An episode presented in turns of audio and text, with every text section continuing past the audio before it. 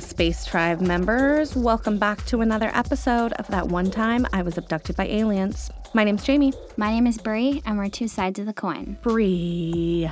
Jamie. Bree. What's our episode about today? Today we had the pleasure in interviewing John DeSouza. Yeah, he's a former FBI agent with 25 years of top secret security clearance under his belt. He has investigated and collected experiences on paranormal cases for the last two decades. And during all this time, he's been collecting what he calls the real X Files. He's also an author and the chief editor of the Age of Math's Awakening books. I think what's really cool about this is just this year, I think it was the second episode that we released of this year. I actually had mentioned him because we were talking about X Files just coming out and a lot of the little truths that they had in it. And I spoke about a episode I watched of Beyond Belief with George Noory, and John DeSouza was on there. And I was so surprised to hear that this was a real FBI agent who had these X Files. And he was the real X Files guy. He was the real FBI agent who had these files. You know, it's weird because we watch these shows and we think it's just all sci fi, but there's always real bits of truth. There's always some type of story or baseline that is actual fact. And he was the man. All right, so let's just get straight into this interview because I'm super excited about it. So I hope you guys enjoy. Welcome, everyone. This is X Man John DeSouza coming to you from the lush deserts of Arizona. From the secret site under the Grand Canyon to the haunted western town of Bisbee to the red mystic mountains of Sedona, like a blazing dirt devil tearing through the old landscape and piercing the veil. Thanks for joining me and your wonderful hosts, Jamie and Bree, who rant, question, and conclude about this inner, outer, an unseen world. And oh, yeah, about that one time I was abducted by aliens. Well, thank you so much for coming on today. We really, really appreciate you setting time to talk with us. Oh, that's my pleasure. My pleasure. I'm, I'm pretty uh, stoked to be on here with you guys because uh, I've been uh, looking at you guys' stuff and it's pretty awesome. Toddy Wapa. Thank you. So, I want to start off by asking you what really got you into the paranormal side of this kind of community? I know it started, you know, in the FBI with you when you were um, researching things, but what on a personal level really got you involved in this kind of work? Well, on a personal level, I'll tell you, it was uh, back when I was when I was a kid. I mean, even as, as young as 10 years old, when I started having my experiences, where I had my observation experiences and contact experiences with alien visitors and UFOs. Uh, I had, uh, I can tell you,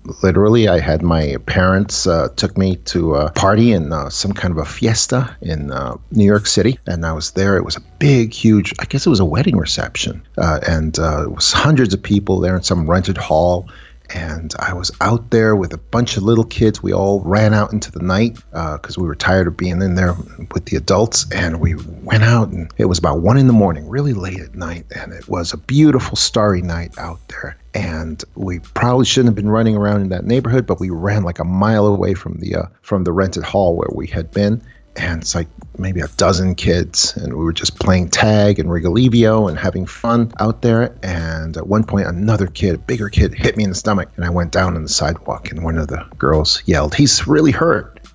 And so they all ran back to the rented hall and left me out there. And so i was looking up between the two tallest buildings i'd ever seen to that point and uh, there was a big dark spot in the sky where the stars were blotted out and it was like a dark ink cloud and I looked closer at it, and some spotlights started coming out the bottom. And they were coming out and coming towards me. And it looked like an old fashioned sort of like UFO that you would see, and with lights spinning in the bottom. And, and I got uh, hit by that spotlight that many witnesses I've heard talk about since then. That sort of bluish, bluish greenish sort of spotlight that just hit me and just goes right through you, and you just feel it like, mm-hmm. like you feel it like collecting information on you. And I just stood there, and then two teenage girls appeared on my left, and they were screaming and looking up at the same thing mm. I was. And one of them screamed at me, "Little boy, you better, you better run home. The world might be ending." And then, right at that moment, she said that. It was like me and the uh, the UFO kind of changed our minds at the same time. I took a step back out of the spotlight, and the thing reversed course and started going back up into that black cloud. And then the cloud disappeared, the thing disappeared, and I ran back. And those two girls, by the way, just disappeared too. I, uh, I I just figured they ran as far as fast as I'd ever seen a human being run. They were like completely out of sight. Wow. And I just ran and ran back to the hall, tried to tell my parents what happened, and that didn't go well until we got home. About a week later, that uh, I had my first contact experience. It's almost as if those UFOs collect info on people and then take it back somewhere where a decision is made. Decision is made on whether to contact the people who information is collected on. And that's what happened in my case, I believe. And these things, so about a week later, my dad's house, I had an experience where my room again it was like it was about three in the morning i was trying to stay awake for some reason and i just felt the room change and i felt like what i figured what i thought at the time were little children in my room my bedroom and they grabbed my feet and my head at the same time and they were able to lift me up like a plank like a plank that was extremely light for some reason. And they were able to lift me up and i just saw the ceiling coming closer and closer to me because they were climbing on top of nothing, nothing in the air. They were just climbing and they were lifting me up towards the ceiling. I saw the ceiling coming closer and closer to me. And then they started passing right through the ceiling. And but my forehead just clunked against the ceiling, wouldn't go through. And they seemed very confused by that. They lowered me and I stayed wherever they lowered me.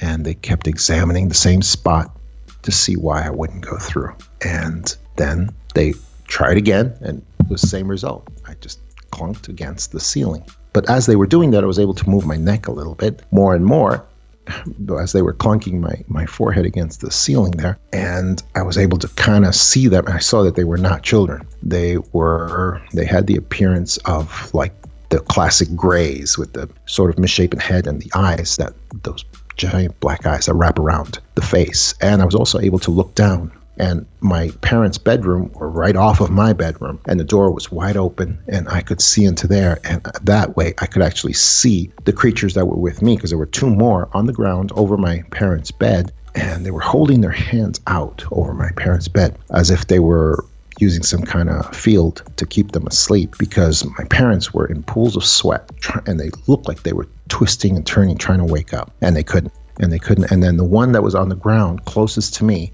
I saw him turn his head towards me, and I saw those, and that was the first time I saw one of these things very clearly, and I could see that they were. They appeared to me to be alien creatures, uh, the classic alien gray appearing creatures. And he looked into my eyes. I looked at that one that was closest to me on the ground, and all I heard was the words, He's awake.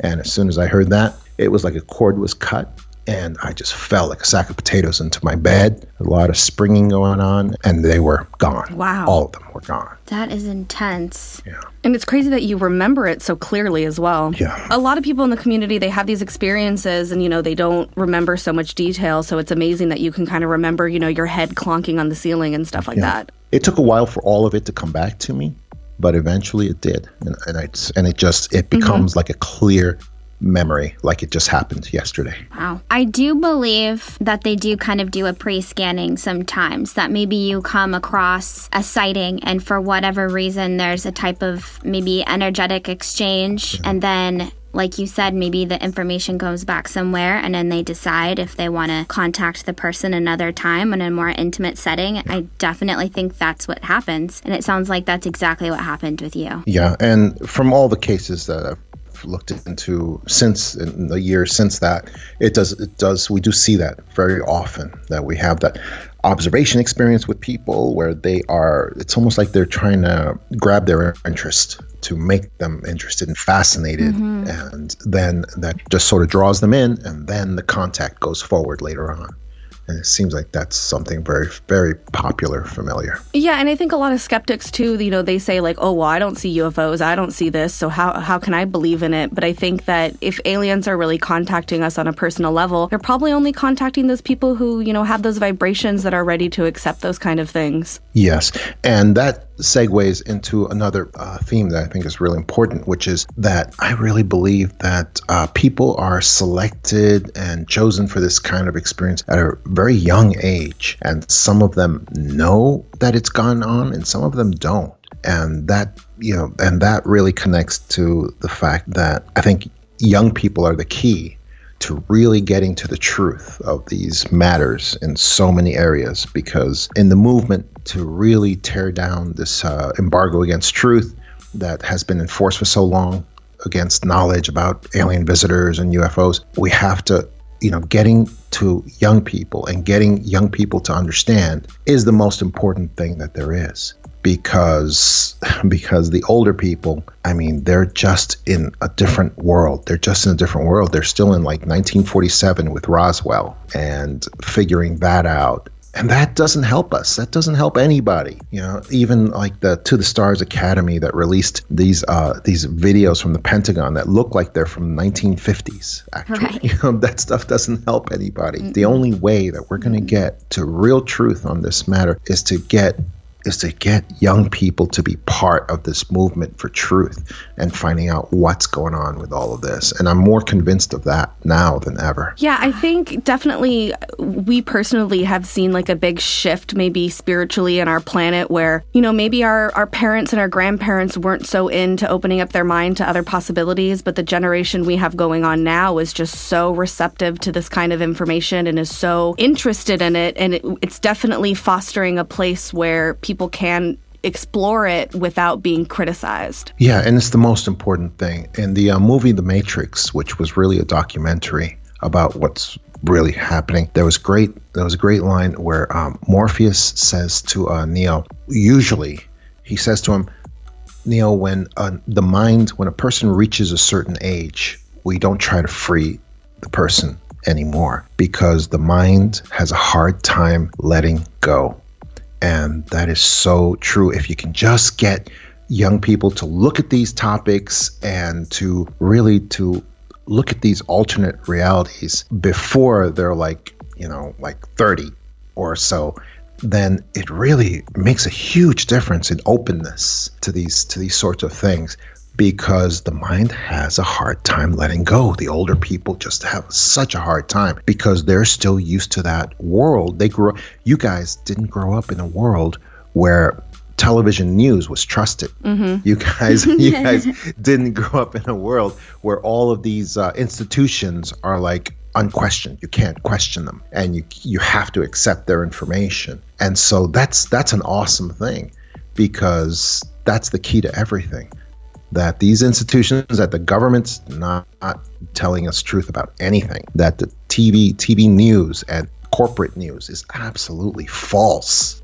absolutely false. Yeah. Well, speaking of, of the media, I know, you know, one thing you love to talk about is the, the six inch mummy from Chile. Yeah. You're a big proprietor yeah. saying the media is basically covering this information up, that what was studied is believed to be something not of this earth and you think that there's you know something higher up going on right. stopping it can yeah. you maybe explain a little bit your thoughts on that yeah this is the greatest fraud of our century and it's perpetrated and, and the shocking part about it is not that the news media is part of the fraud because every, everybody knows that they're they're fraud right off the bat mm-hmm. uh, the shocking part of it is that the scientific community including laboratories, mm-hmm. are part of this fraud. Another unquestioned, you know, authority of our society that people would never think are fooling us.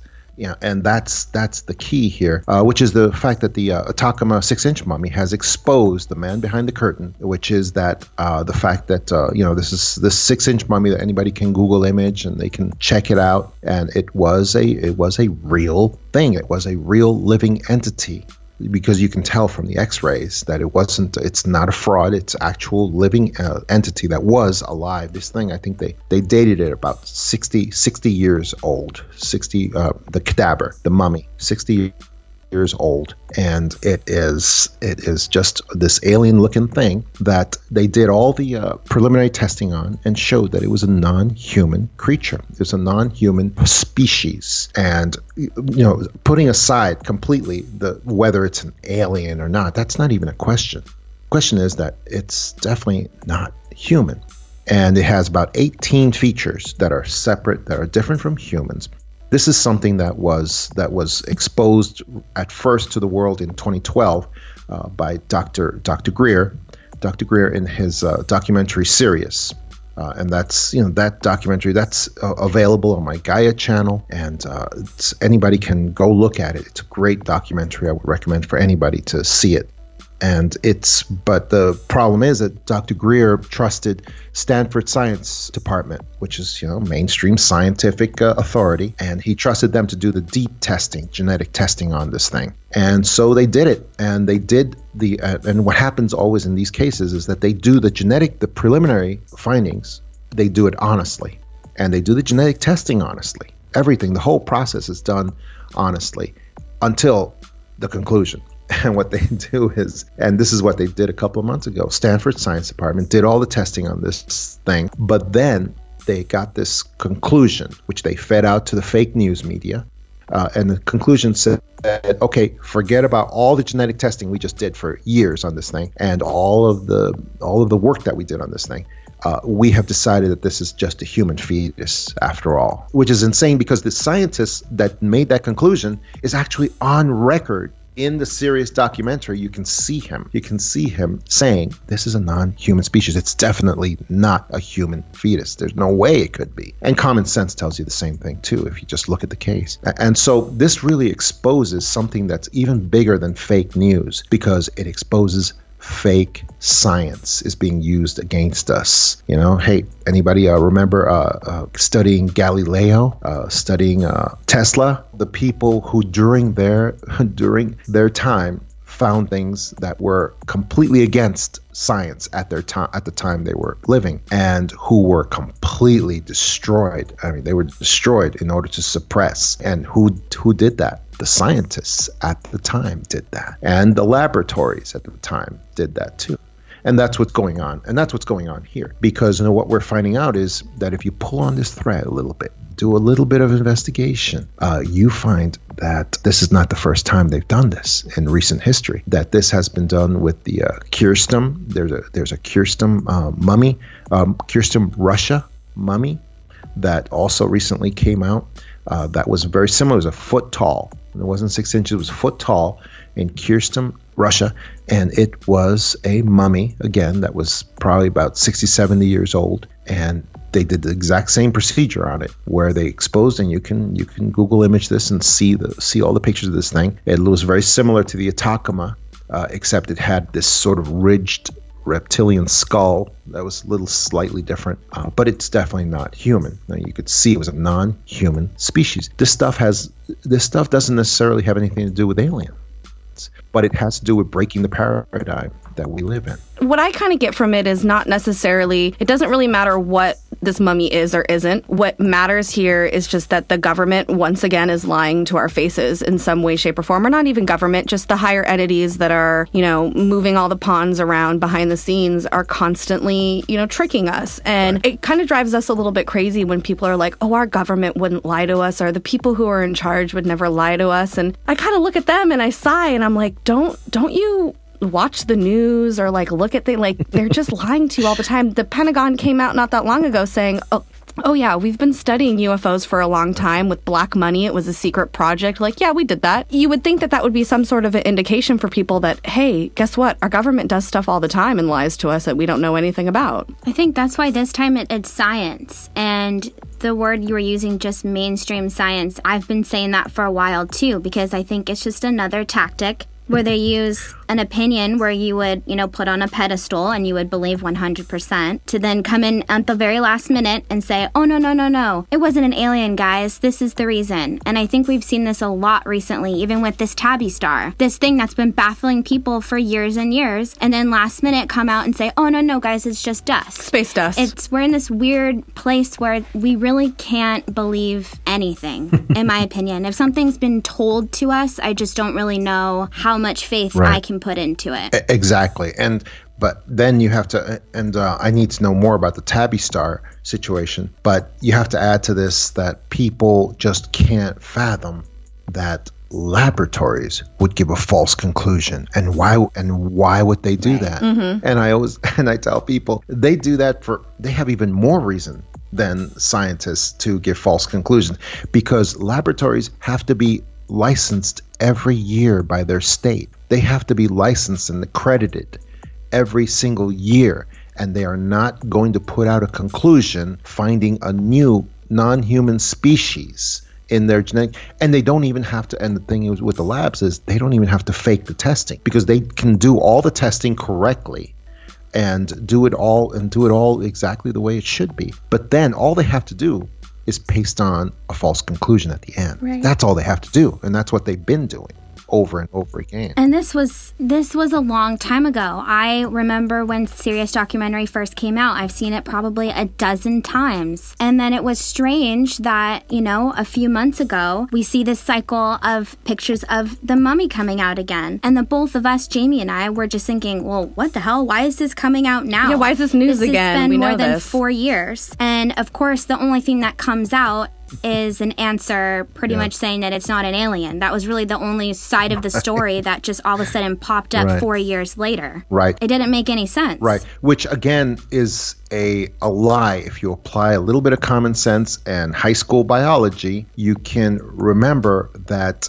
they the one thing they can't do is that they can't say it's not an alien uh, because they don't have alien genetic samples to compare against. Right. Mm-hmm. So how can any scientist or lab put out a statement that something is not alien when they don't have basis for comparison? Yeah. They don't. So right away, if somebody just has a little common sense, they can listen to that and say, okay, that's BS, absolute BS, because you- you don't have a way to do that. I think I remember you saying the DNA results, there was about a 10% difference between our human DNA and the DNA of the Atacama Yes. alien. Yes. And then I think I also heard you say that even just with apes, that it's a 1% difference. Yeah, one to two percent difference with chimpanzees and gorillas So, from humans. I mean, that itself, that is crazy. Absolutely, and That is nuts. and this is going on again right now with uh, Gaia TV, which has the Nazca mummies, which has all the Nazca mummies, which are creatures that have three fingers and three toes, and uh, they are amazing, amazing uh, differences from human. And they are real creatures because they have the X-rays. The X-rays show that they are real creatures, not put together, and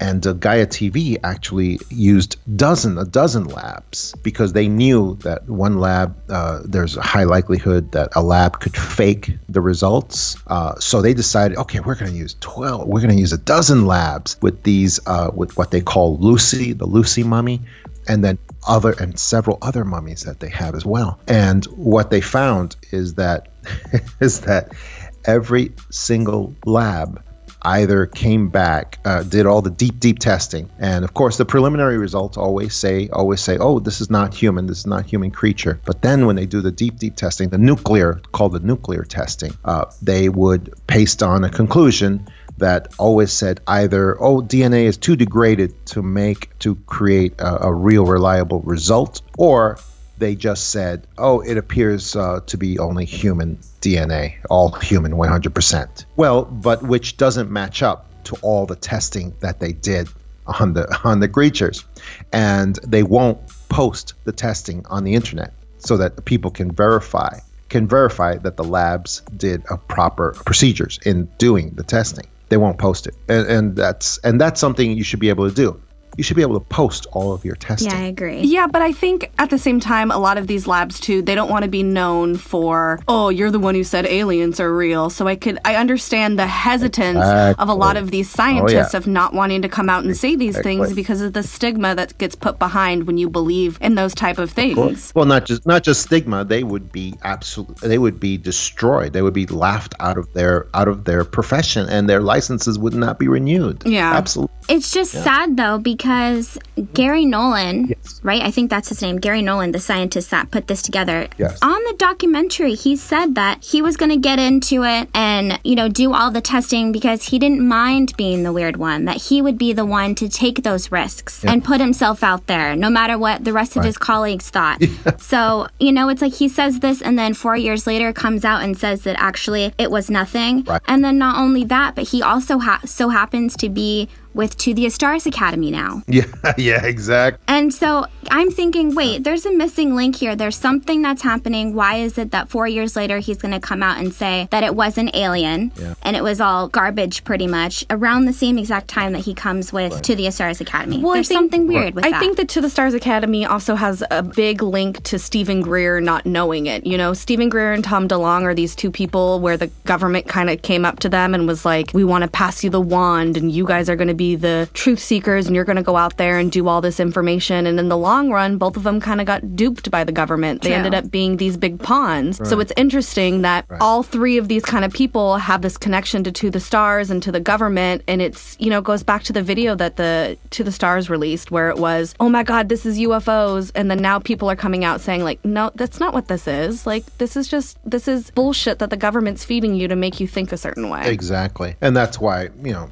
that's why these guys, yeah, you're right that uh, Steven Greer and uh, Tom DeLonge are in very similar positions uh, because, yeah, Dr. Greer, unfortunately, all of the BS that uh, Gary Nolan told him is the reason why he was trusted, why he trusted Gary Nolan with the actual Atacama mummy that so that he could even destroy parts of it in order to do the nuclear testing on it. And uh, Dr. Greer was shocked, was in shock when Gary Nolan went against everything he ever said, which he's on record. He's on record saying, and he's on video, and people see the things, and he's on record saying this is not a human. This is not a human species, and we are going to conclude that it's not a human species. And then, you know, four years later, uh, he just, you know, he stabbed Dr. Greer in the back, and not just him, but everyone with this finding because he showed that he's more concerned about his grants and his tenure at Stanford University and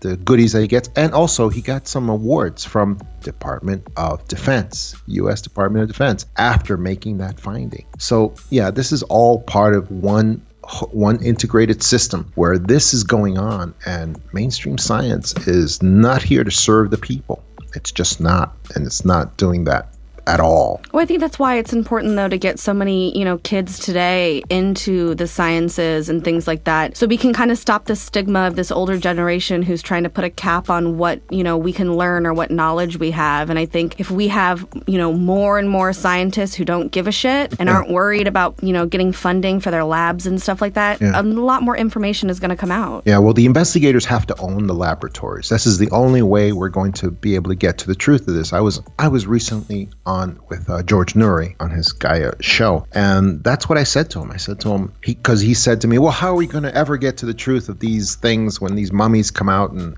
how are we going to find?" And I told him, I said, George, we've got to own the labs that do these things, that do this testing. Uh, it's the only way we're going to get and that really and because he's of a certain age that really disturbed him because he said well then it's if you own the labs then it's going to be people are going to believe it's biased that the conclusions are biased. I said no because you post the results on the net. Right. you post all the testing the thing that they're not willing to do. You post it all put it right up mm-hmm. there and people can look at it and see it. And you know if they're scientifically inclined they can they can read it and see what what that it matches up with the conclusion that's what you need to do but you know it goes back into the same thing that i said you know it's like people of a certain age just can't accept that uh, scientific authorities could be lying Well, not could be, they are. Definitely. Right. Just like Right, you said, they're still stuck in the, you know, are UFOs real and still stuck on what happened at Roswell. We're Talking And about weather balloons think- and Yeah. pieces of tinfoil. to yeah. both Jamie and I, we're just kind of like eye roll when we think of people wanting to, you know, talk about Roswell because Yeah. it was so long ago. It's kind of like they're here.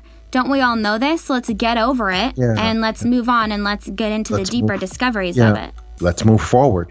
But they can't do that. And the reason is because even ufology itself and paranormal and you know even even uh, Bigfoot hunting, all of these areas are filled with all of these former scientists and scientific thinkers and engineers and people who are you know they're still trying to please their former career, their former uh, the professionals that they used to hang out with, and so because of that is the reason why ufology hasn't moved forward like one bit in the last like 50 years, and people are still hung up on Roswell.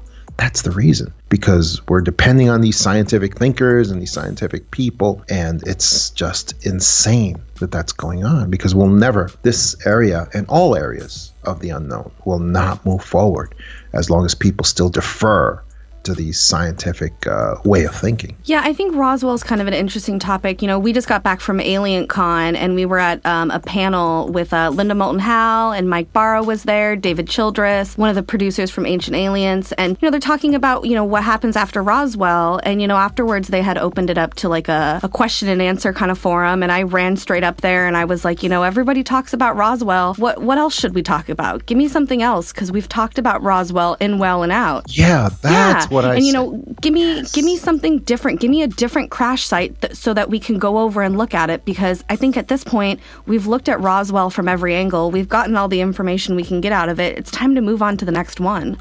Yeah, exactly. I mean, you know, and you know, and I want to be uh, respectful towards people who still want to talk about like who killed JFK, but really, it's like it's like come on. We've got we've got things going on right now that are very similar to who killed JFK. And we need and we need to really, you know, be refocus ourselves and just let go of that stuff and, and just look at things that actually per, are relevant to our lives today. A- And so yeah, so that's so important. I'm so glad that you did that. And I hope I hope that they listened. I hope I don't know. I don't know if they listened, but they did say they wanted us to look into Aztec, New Mexico, the crash that happened there, which I had never heard about before. Linda Moulton Howe went into a little bit about it, so that's definitely something that we're going to be researching. But I think that's important. We have to stop talking about the same things over and over again. That's like when you know the stuff came out about the mummy again. Me and Bree again looked at each other like, "What? We've been over this before. Why are we still talking about this? Like, let's move on to the next thing." I think we're stuck in like a repetitive cycle where we're just talking about the same things over and over and over again, but then we're not coming to any new conclusions. I think we might need to just stop, completely Exactly. drop all of. I mean, me personally, I'm not so fond of the hard physical evidence that a lot of people need. And I think because a lot of what's happening is not physical, there is no Yes. hard evidence. yes. It takes your experience, and to me, that's where we need to go. That's Yes. where we need to explore. We need to open up those doors, come up to conclusions that just sound absolutely out there. Because I think we've said this multiple times that the truth is stranger than fiction. Yes. Of course. And Bree, I think that's where the answers lie. And Bree, that's exactly why I want you to look at my book, The Extra Dimensionals, because that's exactly why I wrote that book to look at new things and new conclusions to move this whole UFO argument forward. Because that's exactly what extra dimensionals is. It is the it is the uh, proposal that maybe this is not a physical phenomena. That maybe alien visitors are not uh, locking themselves into rockets like we would, into tin cans and sailing across space like we would, because they're not Absolutely. like us. They are absolutely not like us. They are. This, this whole area is a question of wormholes and gateways. That they are actually here with us because they are coming in through here all the time, coming in through Earth and then returning through Earth all the time, constantly because they are not coming from outer space.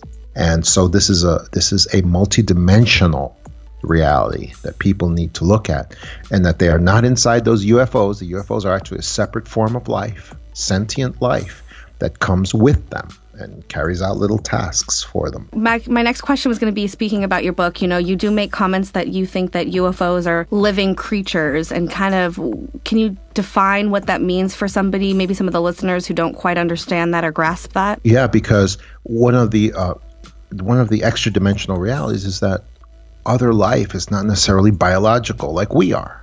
It can be other forms of life, mechanical. It can be uh, other forms, electronic. Can be other forms of things that are living sentient things. And so I believe that uh, UFOs are a separate form of life, the real ones. I mean, the ones that are genuinely genuinely extraterrestrial in nature, and that they are themselves alive, and that they accompany alien visitors like uh, like familiars with witches, like the way that witches use familiars, and they carry out little tasks for them, and they uh, and they do things for for the alien visitors. And they use the same wormholes and gateways to come here and leave again. They're from other dimensions and they are from, uh, and the place where I first got that idea, as a matter of fact, the ideas that I based my book on, the extra dimensionals, is from an FBI document, from an FBI agent from 1947, the same. I think that's the same year as Roswell, uh, and it was and it was a document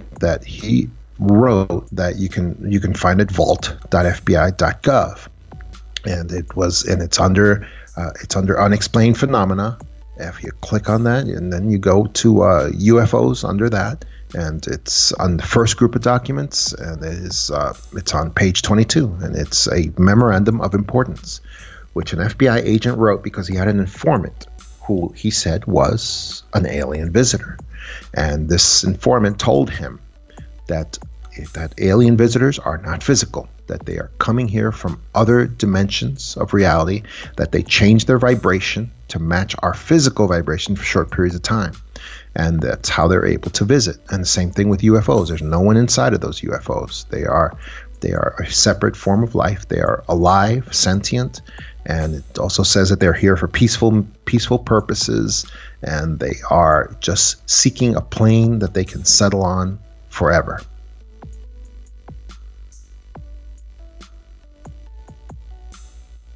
So, I happen to also think that a lot of these UFOs are alive and, and sentient. There's been quite a few that I've seen where, when you just observe their, their movement, it's so fluid and it's so hard to describe. There's just no way that it could be a solid craft like we would have here on Earth. And what I've noticed is they definitely respond to what other or what kind of vibes and energy that you're putting out yourself. Exactly. And so, I mean, I, I've done this a lot where, you know, just kind of your intention and sending out as much love as you can. And when there's a big group of people that do that, you'll tend to have a big sighting. Yeah. And you will see those exact types of UFOs right. that are just glowing and they're orbs, but yet yeah. they move and it looks like they can shift yeah. into all these different. Uh, it's, right. it's the strangest thing. It's almost like a jelly ball. Right. And they also signal. Yeah. They'll, they'll signal sing, yeah. in response to queries and to, you know, if people say it, you know, give us yeah. a signal, give us this,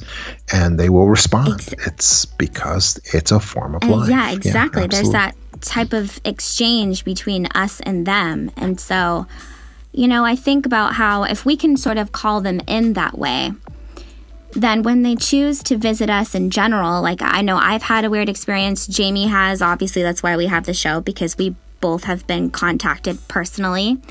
And I wonder if there is some sort of energetic signature that resonates with them and they can feel that. And maybe we weren't ready for it yet, but then they came to us kind of like to wake us up, to remember to this, and to kind of go down this trail of trying to figure out what is the bigger picture here because it's absolutely one on one. Most of the experiences that we've had, it's like we've only experienced ourselves. It means something deep to ourselves. It, I, I just can't help but think that there has to be some strange, maybe on a soul level, or yeah. some type of overall signature that we have that we're kind of calling each other. Absolutely. There is. And that is something that they have you marked for, and that makes that facility makes it uh, very uh, facile for it makes it very easy for them to contact with you and to exchange spiritual energy. Because this is all this is all based on spiritual energy. And that's how you know what it is you're contacting and that's how you feel it and you're aware of it. And so now imagine that what you're talking about is going on times many, many thousands all across this country with a lot of different young people who are experiencing the same things. The only difference is that you embrace it, you openly admit it and embrace it. And so many people out there, you know, they try to suppress it and try to ignore it and maybe it'll go away.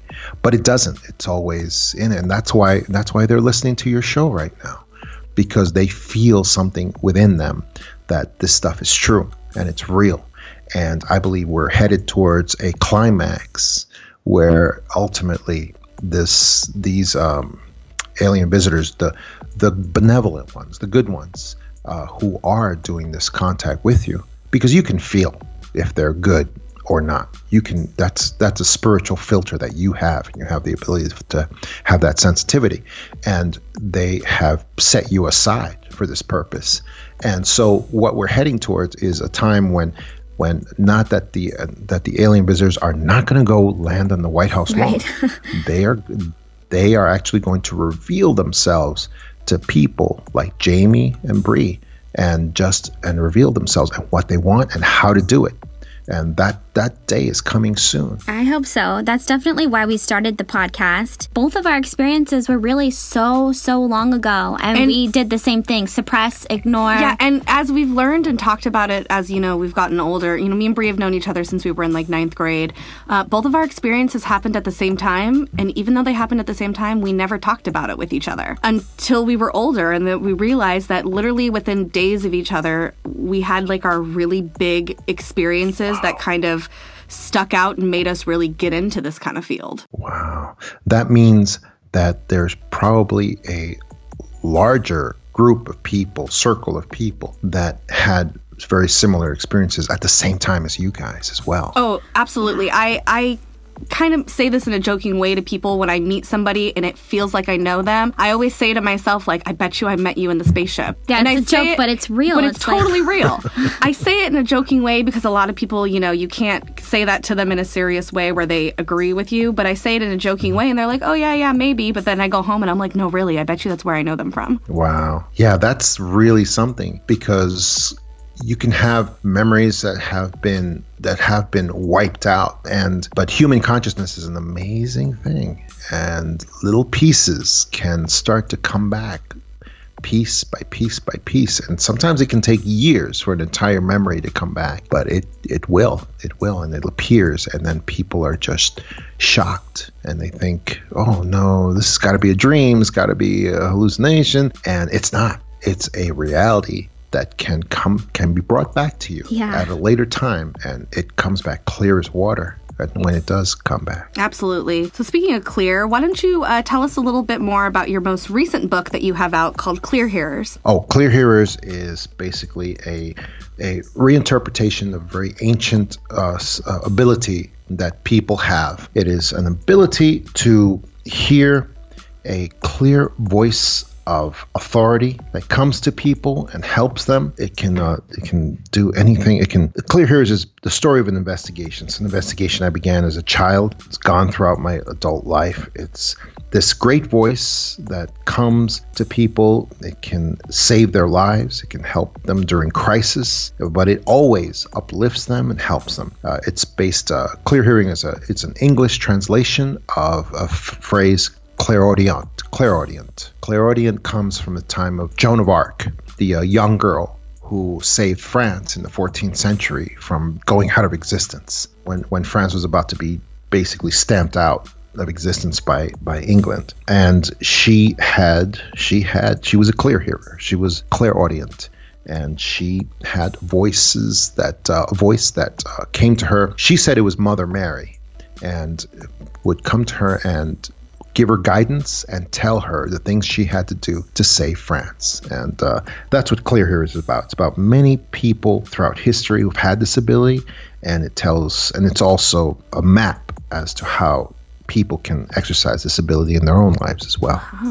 That makes sense. Would you say that all Clairaudients then have this great voice? Yeah, they do and uh, they and it comes to them periodically, usually during crisis, usually during times when they have uh, some sort of some terrible anxiety that they need to resolve, and it will it will come and help them. It's always it's always there to uplift them and like I said, it can even save their lives as well. I've also heard you say or refer to a little voice. Yes. Would you describe that as our intuition? Yes, it is. Uh, that's something that's it's the still small voice, which is separate from the clear hearing experience. It's just a it's just a inner prompting that everybody has. Everybody has in their in their lower solar plexus. That just it's that sort of like prompting. It's really not a voice at all, but it's uh, it's that prompting that tells you every day you know what you should do, what you shouldn't do, avoid this, you know, go towards this way. And uh, it's but the problem is in modern society, uh, the still small voice has been largely ignored. Is largely and has largely become because we ha- live in such a noisy society, and there's so much going on, and so people really have lost, especially with our technology, people have lost touch with that still small voice which is just a sort of like a prompting that gives you the idea what what you should do and what you shouldn't do. Definitely. So I have a quick question for you. So I know that you've kind of sunk your fingers into Antarctica a little bit, yeah. and we're kind of in the process of wanting to do a, a really large, maybe like two or three part episode on Antarctica. Where should we jump off at? Like, what's the one thing that we should start to get into when it comes to Antarctica? Well, the first thing you have to do is just uh, just establish the history. People always need a historical context to really understand an area. And, and so, in the historical context of Antarctica, is basically the uh, global battle that happened over Antarctica um, between the Nazis and the United States of America during World War II when they discovered whatever it is that's there. Because, uh, you know, Antarctica is, is all black ops. I mean, massive global black ops going on all the time, even back then.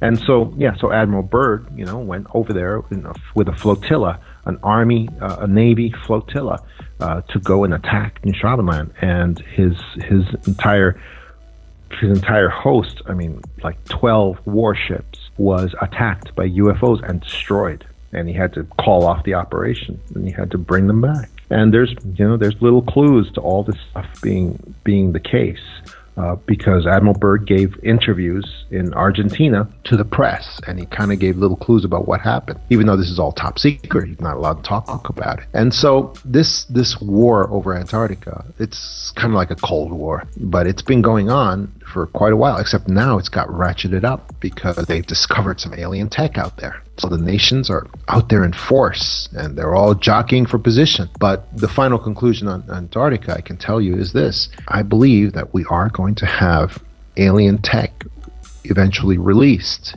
from Antarctica to us. Uh, and it's going to be through the uh, nationalist populist leaders like uh, Putin, like uh, Russia's Putin, and, uh, and Donald Trump as well here in America. And I think they're getting ready for that. That was part of the reason that Donald Trump declared the Space Force, this this new branch of the military, uh, so that he would be able to release new technology and put it out to the people and have kind of like a way to get that done and, say that oh it's because of the space force. It's not because of aliens. Uh, it's the space force that uh, came up with this. And that's part of the reason yeah, I think our government right now is definitely gearing us up in some way, shape, or form for something to happen. I mean, with the Pentagon coming out about we've researched UFOs and then Trump coming out saying Space Force, it just seems that the government is trying in some way to get information to us, and maybe there's something above them that's stopping it, but by God, they're trying. Yeah, and also it's uh, it's another way that President Trump is uh, doing a slap in the face to the elite powers in control, to the uh, cabal that uh, rules the earth, because he's basic. He was basically letting them know that he's coming uh, for their secret space program. That's the one that they think is untouchable and that no one can ever find out about, and that they can run quietly and peacefully while they while they collect all this stuff and uh, he was basically with the Space Force thing, he was signaling to them that he's coming and he's coming for their entire secret space program and he's going to grab it all. I mean, I hope, honestly, I hope that I live in an era where more information is going to come out. I can't say that I truly believe that that's going to happen in my lifetime, but I'm hoping within the next two or three, real disclosure really happens. I know people say all the time, disclosure's happening, disclosure's happening, but I just, I wish it would happen on a mass level and in your face, irrefutable, hey guys, this is it. And right. I think that we're gearing up for that within the next hundred right. years. Yeah. Hundred years. Yeah. Holy I'm going to give them a little wiggle room in there because you never know. Which is too bad because I'll miss it. Both of us I won't be there to look around and say, I told you I wasn't crazy. I mean, we oh, could always have our consciousness no. uploaded to an AI, so we might be here. There you go. There you go. Never know. Uh, but no, but no. I think I think we're looking at the sort of thing you're talking about, uh, Bree, happening within like the next next couple of years. I think for sure. That sure. would be amazing. Yeah, and not just that. I think we're going to have a complete tran- transformation of our society based on tech that has been released. It's going to be similar to 1947 when uh, we had so much technology transfer. We had this explosion of technology, and I think that's happening. That's going to be happening basically right now. I mean, and in the in the uh, things in the year that we're in right now, I think a lot of that's going to be happening, and it's going to be some of it's going to be you know termed as disclosure some of it's going to be termed as everything but disclosure but i think our society is going to be transformed and a lot of tech that we can't Im- even imagine right now is going to be released to all of us. And it's going to be you know it's going to be some of the stuff that tech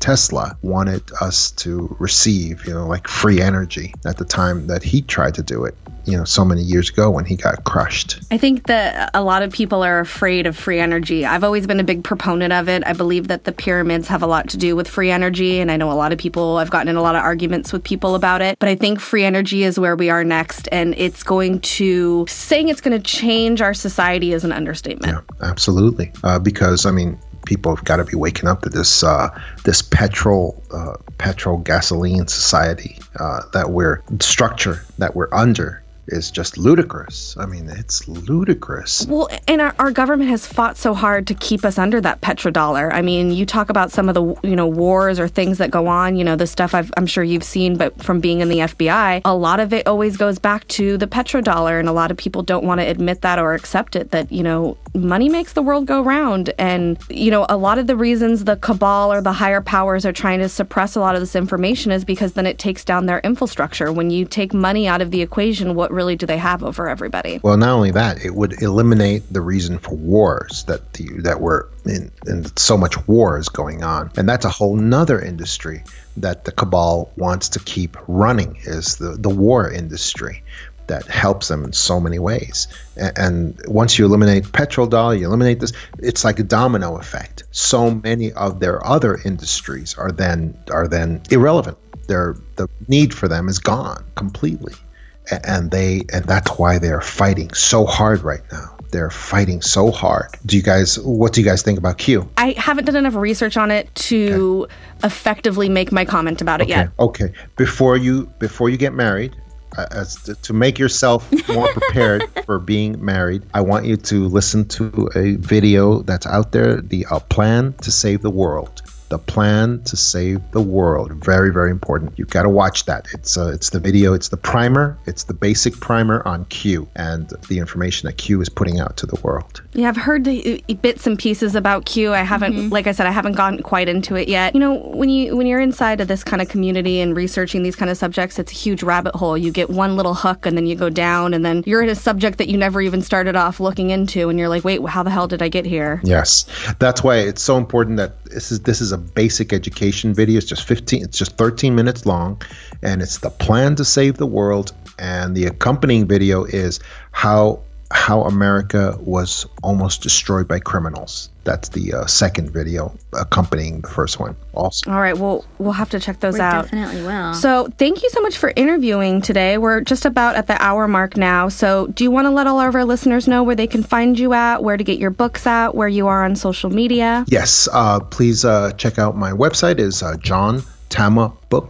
johntamaBooks.com, johntamaBooks.com. Also, uh, please check me out on uh, Amazon where my books are, and you can read the first 50 pages for free of the extraterrestrials, my basic explan- my explanation of who alien visitors are, what they're doing, and why they need contact with you. Uh, and uh, then also my uh, book, The Para Investigators, which is the story of all of supernaturally gifted investigators, who they were, and what they did, and because it's a very common phenomena. And uh, then, uh, and also my my my last book, The uh, Clear Hearers, which is about a uh, paranormal ability that you probably have right now, the Clear Hearers. I'm sure after we finish that book, we'll beg you for a second interview, and we'll probably have so many more questions after that one's And done. we'll, we'll, and we'll probably be bothering Awesome, you next year at. Contact in the Desert. Deal, guys. Uh, thank you so much. Yeah, again, thank you so John. much for was taking the such time. a pleasure.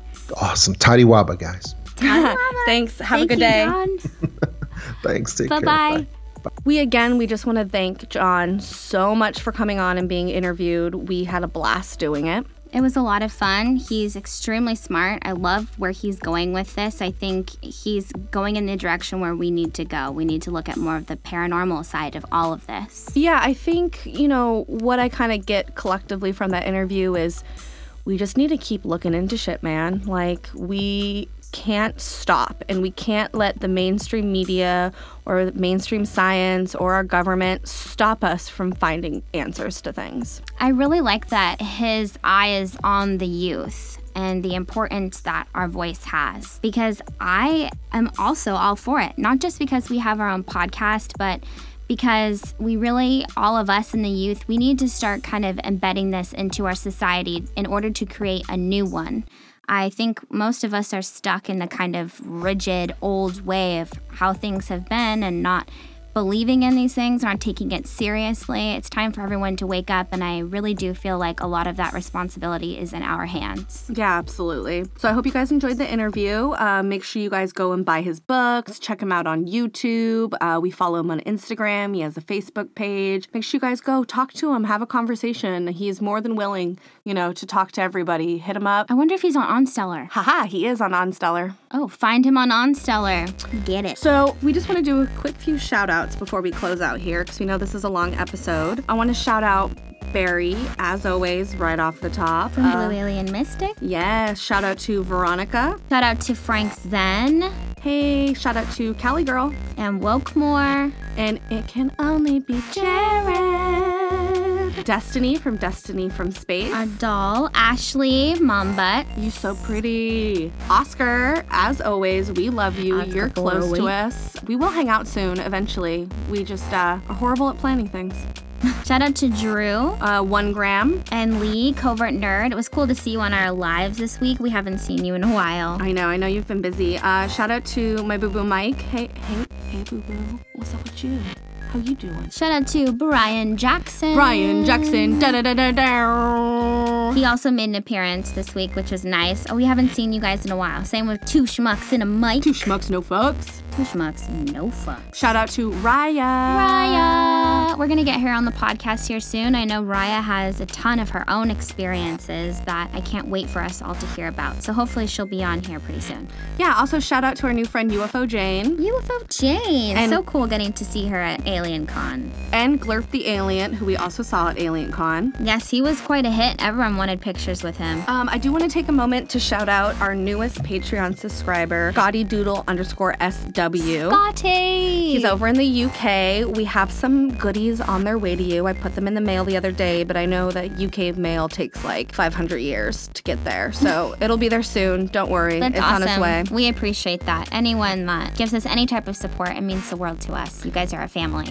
Absolutely. Uh, shout out to AA Ron. AA Ron. AA Ron is our new friend who we kind of sort of met at Alien Con, but didn't really. We were staying in the same hotel. We were next to each other on the dance floor. He would not talk to us. I'm gonna assume that he's intimidated by our beauty. Oh, wow. Um, he came on our Instagram live for like one second when we were at Alien Con and then disappeared. And then he messaged us later and told us that he was too shy and afraid. Now Jamie will never let him live it down. No, so now he's gonna have to join all the time. So he came on our live on last Friday. We made him give uh, you guys a tour of his new house that he just bought. It's actually really nice though. It's kind of exciting. We're excited to stay there next time we go there. And last but not least, the last person I want to shout out is Sky. Sky! Sky, fuck you. Fuck you. I thought I knew you were gonna say that. Yeah, just Sky, fuck, you. Sky. Yeah. I miss Sky though. I know, I do I think we should probably move because I feel like everyone's around the same area. Are you saying we should move to Southern California? I still want to move to Arizona, but it sucks because I feel like everyone's like in that area, and there's so many fests that happen. We missed Disclosure Fest, which I'm super bummed about. Ryan said it was awesome, Mm-hmm. and now this new thing that's coming out. What is it like a consciousness something thing that you Oh, sent let me find it real I, quick, I, I saw that too because I know that John DeSouza is also oh, going to be there. Going be there. Yeah. And that's in Irvine, California. Everything is Southern California. There's like not enough love for the Bay Area over here. It is the Portal to Ascension conference, and it's in October. I don't know. We might. I'm gonna see if we can get press passes to that. We have a big enough time chunk. Again, we're not trying to take a bunch of time off of work, so no, weekends. I can't right now. I know, but hopefully we'll be down there and we'll be at that too. But we'll keep you guys posted. What I do want to talk to you guys about real quick here is we're going to be doing a giveaway. Giveaway. So we got a bunch of stuff from Alien Con, some stuff from Contact in the Desert, a bunch of swag, a bunch of cool like crystals and stuff, and it's a whole package. I'm gonna have some pictures up on our Instagram later. It is going to be a giveaway for our Patreon subscribers. So anybody who gives us a dollar or more on Patreon is gonna be entered into this raffle. And at the end of July, we're gonna be pulling a winner and sending all this stuff to you. So if you guys wanna be involved, you guys can look at the Instagram post that will be up on our Instagram. It'll give you some more directions and details. And DM us if you have any questions, but it's only for the people who give to our Patreon. A dollar or more, you guys will all be entered into that. So look out for that. That was gonna be really cool. We got some good shit. There's a lot of good shit. I took some good pictures. You. All right, guys, we love you. We definitely do. You guys We- are awesome. We appreciate your patience. You know, it's been a really crazy time of year. We just had a lot of shit going on. I'm going to be leaving here soon. So there's just a lot going on, and we love your support, and we're just going to keep going at it. We'll get back in the groove pretty soon. But thank you guys again. We love you so, so much. Yeah, you guys can hit us up on Instagram at that one time I was abducted. Please shoot us an email at that one time I was abducted at gmail.com. I know we've been getting a lot of DMs about people who wanting to talk about their stories and come on the podcast. And the best thing you guys can do is if you want to be on the show and you want to talk, shoot us an email. Yeah, shoot us the email. Give us a little outline of what your story is and some weekend dates and times that you would be available to record is going to be the best way to get a hold of us if you want to come on the show. Follow us on OnStellar at Toddy Waba. Totiwaba, T O T I W A B A. Hey, and um, that's it, guys. We love you. We love you so much. Fuck you, Mountain View, California. Yeah, Mountain View, California, I'm with it now. Fuck you. Yeah. No, that's kind of mean, actually. Is it? I feel like I shouldn't be saying that. Why? Fuck them. They're one of our biggest listener bases, but no one from How there about will. like fuck you, Palo Alto, California, because that's where Stanford is, and that's where Mr. Garry Nolan is, who faked the results of the Atacama aliens. So, Okay, so just like fuck, fuck you, Palo Alto. So like just fuck you, Bay Area. Fuck you, Bay Area. See, that's why that's why none of the conferences are coming here because you're all a bunch of assholes. Is that what it is? That's exactly what it is. I figured it out. Okay. okay. We're done. We're All right. done. Bye, guys.